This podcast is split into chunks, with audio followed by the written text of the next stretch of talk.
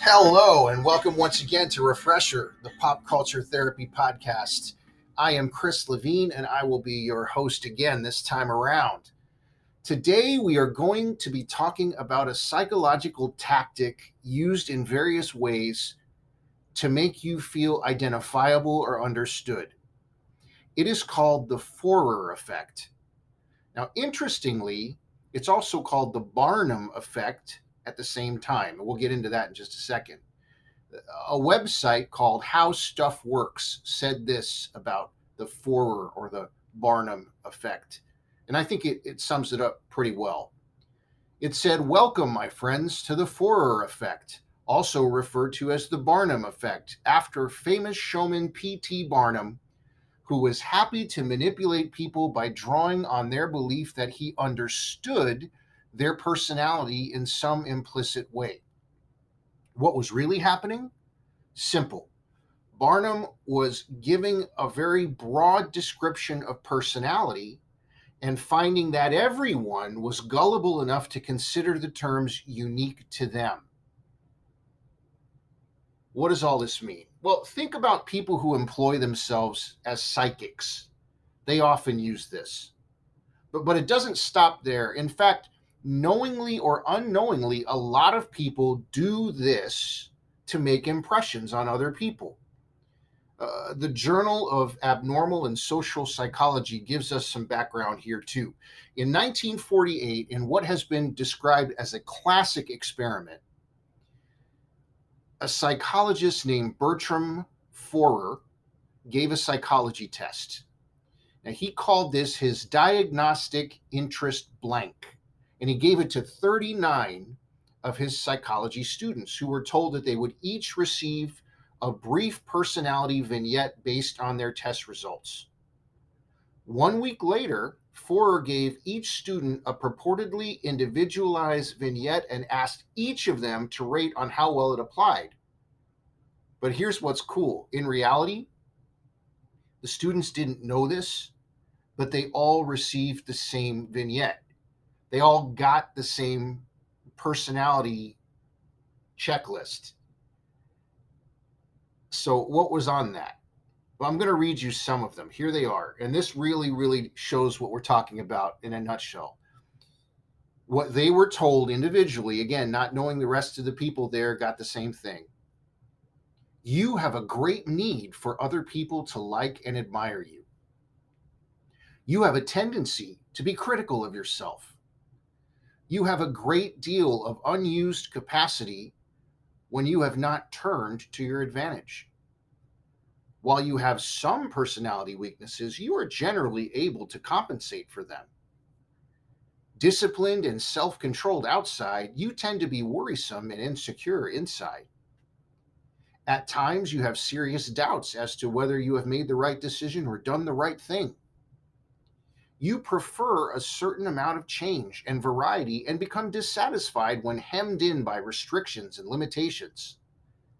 At times, you're extroverted, affable, sociable, while at other times, you're introverted, wary, and reserved. Some of your aspirations tend to be pretty unrealistic, and security is one of your major goals in life.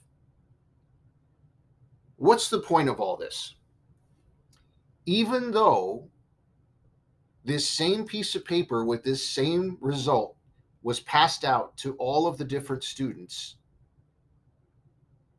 they all thought, wow, that's me. He's describing me perfectly. The thing is, though, and this was the experiment, that when you really look at each one of those line items, it's essentially just describing all human beings it's it's the equivalent to saying something like this you know I, I, think we're pretty good friends i think i know you pretty well when you're hungry you are probably driven to eat something am i right How did you know? Are you psychic or something? No, I just asked to such a broad and easily answerable question that that I knew that you're going to give me the answer I want you to give me. That is the Forer effect. It, it's creating some sort of camaraderie when you don't necessarily really have one. My favorite one on this list is the one that covered all the bases. It said, At times you're extroverted, affable, sociable, while at other times you are introverted, wary, reserved. Another favorite was security is one of your major goals in life. Who doesn't want security? Who doesn't that apply to? See, one way all of this is used, and usually in a non manipulative way, is just by people trying to find common ground with someone else. And people may not even be aware that they're doing this. Example two people are getting to know each other. The first person asks the second person, Do you like movies? The second person says, Yeah. The first person then says, I can't believe how much we have in common. I like movies too. Let's stop a minute. Do they have this in common? What if one of them likes documentaries about puppies and kittens and the other likes the Texas Chainsaw Massacre? The point is, with broad questions, we can fake common ground. Another example Do you like ice cream? Who's going to say no? I mean, unless someone is part of a tiny group that doesn't like every conceivable flavor of ice cream, you are fairly guaranteed that you're going to have that in common with most other human beings that have tried it. Even those that may be lactose intolerant, they don't usually not like ice cream, they're just forced to have to avoid it. Even vegans, and I can speak to this when I was one for two years, we still craved it. We use dairy free, but it's still as a dairy free product in most of the shopping carts of most vegans that I knew from time to time. Salespeople do this too. Notice what a salesperson does, as found in an article from a professional painting contractor website. I'll read it to you. He said, Keep your eyes open when you arrive for your first estimate. If the garage door is open, I look inside for golf clubs or kids' toys or a croquet set. Gives me a little clue. When I go into the house, I look for pictures on the wall for family or a workout area. I find out what's important to them and I make sure that they know that that is important to me. If they have a swing set in the backyard, I love talking a little bit about my kids. If they have a workout room, I like to let them know that I wish I had more time to work out. It's showing them that you're like them. You're not some shyster trying to take the kid's college fund. You're just a regular guy or a regular gal providing a needed service. If you happen to be from the same town, that can be used to make a connection. A lot of time that gets a person hired on its own. Just the fact that you live in the same area or the same neighborhood. The last line, which is is my favorite, and it's why I'm mentioning all of this. He said again, finding common ground is powerful because people tend to want to work around people that are more like them. That is using the Forer effect. We also, though, may use it in an encouraging way. Example you see a woman start to cry after an argument on a phone with someone in a waiting room. We may say, I'm sorry. You'll be okay. It's not your fault. In reality, though, do we really know that? It may be all her fault and she may not be okay. But at the moment, none of that matters. You just want to be reassuring. We also deal with things differently, but we have a tendency to say things like, Oh, I know exactly how you feel, or I understand exactly what you're going through. But do we? Take the death of a loved one. That may anger one person and it may sadden another person. And then these emotions are interchangeable. They may change for both of them from time to time. See, we just need to realize with all this that while it can be innocent, that there are people out there that use the Forer effect, whether knowingly or unknowingly, to manipulate, for example, and to take money off of people. Psychology Today said this in this regard. They wrote about the way in which people exploit the Forer effect to take advantage of victims or marks. They provided a list of factors that help these to do this to their prey. For example, these are more likely to be successful if they exude an air of confidence. If you look and act as if you believe in what you're doing, you'll be able to sell it with most of your subjects if they make creative use of the latest statistical abstract polls and surveys showing you what various subclasses of our society believe, do, want, worry about, and so on. If they employ a gimmick, if they are alerted to the clues provided about their clients, such as details, looking at their clothing or their jewelry or their mannerisms or their speech, and if they use flattery. See, sometimes people read us to different degrees, and then they sell us on the fact that they know us or we're just like them. And it's not true, it's the Forer effect. To close, what is the antidote to all of this? Communication.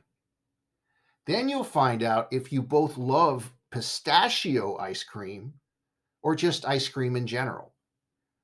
See, if people find legitimate common ground with us, that's great. But either way, do we need the product that we're that we're being offered? Do we need what it is that they're selling? Be flattered, but not to the point of losing your mind or your sensibilities. One last thing, people often get this stuff wrong like algorithms can totally be wrong. Facebook, for example, recognizes me as a person who lives in Texas as they know that information. So when they list or display things, I must be interested in all of the kinds of things listed because I'm from Texas and I'm interested in almost none of the things that they tell me that I should be interested in. See this stereotyping doesn't work as while i live in texas and, I, and i'm perfectly content and happy here i'm by no means a texan. No disrespect intended it's just my roots are not here. The point if they knew me they would know what to recommend to me. They would know my real interests probably in detail. And they probably didn't want to find out as part of a sales checklist so again Genuine communication is king. This separates the men from the boys, so to speak, when it comes to friendships, and it weeds out the weaselly shysters that may only be using the Forer effect. We once again have arrived at the time on Refresher when we present you with a Spotify playlist that we think will complement this episode we have for you this time around a refresher podcast entitled The Forer Effect. You can find it really easily on Spotify. Just type in refresher podcast dash the Forer Effect, F O R E R. What do we got this time? Track number one, the Yeah Yeah Yeahs with the song Maps. Number two, from the album Parade, it's the song I Wonder You by Prince. Number three, Placebo with It's Only Obvious.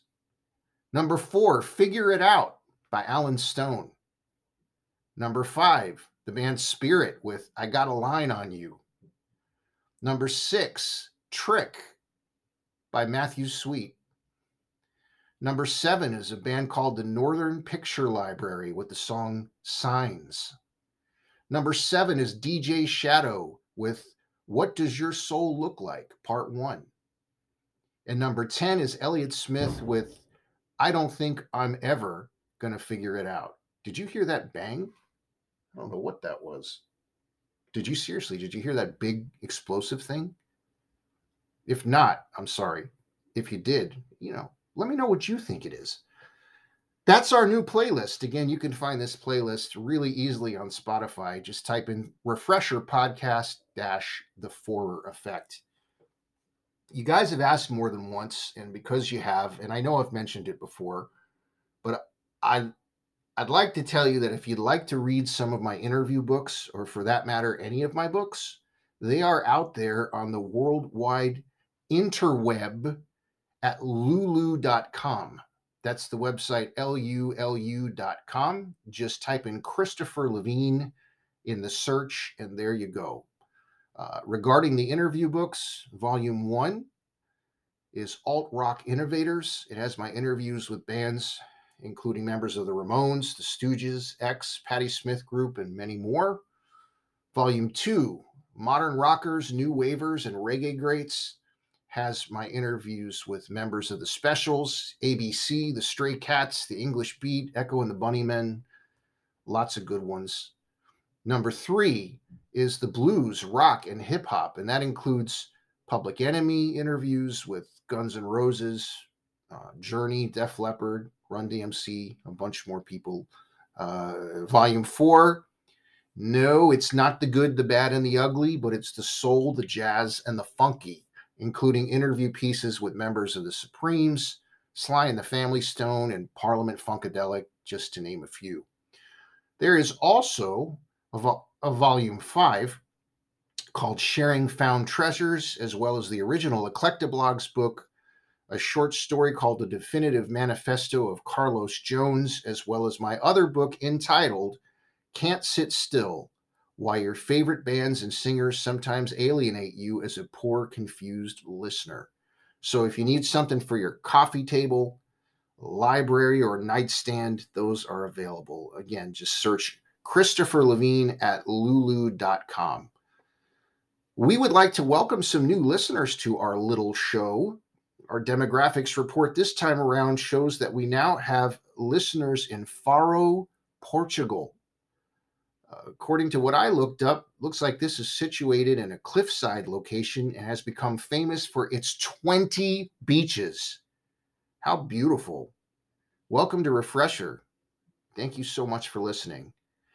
This show simply would not exist without you. If you could all do me a favor, please continue to pass this podcast along to your friends. Just let them know we exist. And if you think they'll be entertained by it, even better. Also, if you'd like to help keep this podcast stay up and running, if you would like, you may make a small monthly contribution. Just see the support this podcast link under the episode description. If you are inclined to do so, that would be great. But whether you do or you don't, feel free to listen and enjoy any time. And thank you to all those who, on a regular basis, do this. We appreciate you. As always, the music that begins and ends this podcast is the band Dive. The song is called A Day Late, and it was written by Mr. John Villafuerte. But until next time, this is Chris Levine for Refresher, the Pop Culture Therapy Podcast. Everyone, please take care and do yourself a favor and remember that there's a big difference between worry and concern. We will see you next time.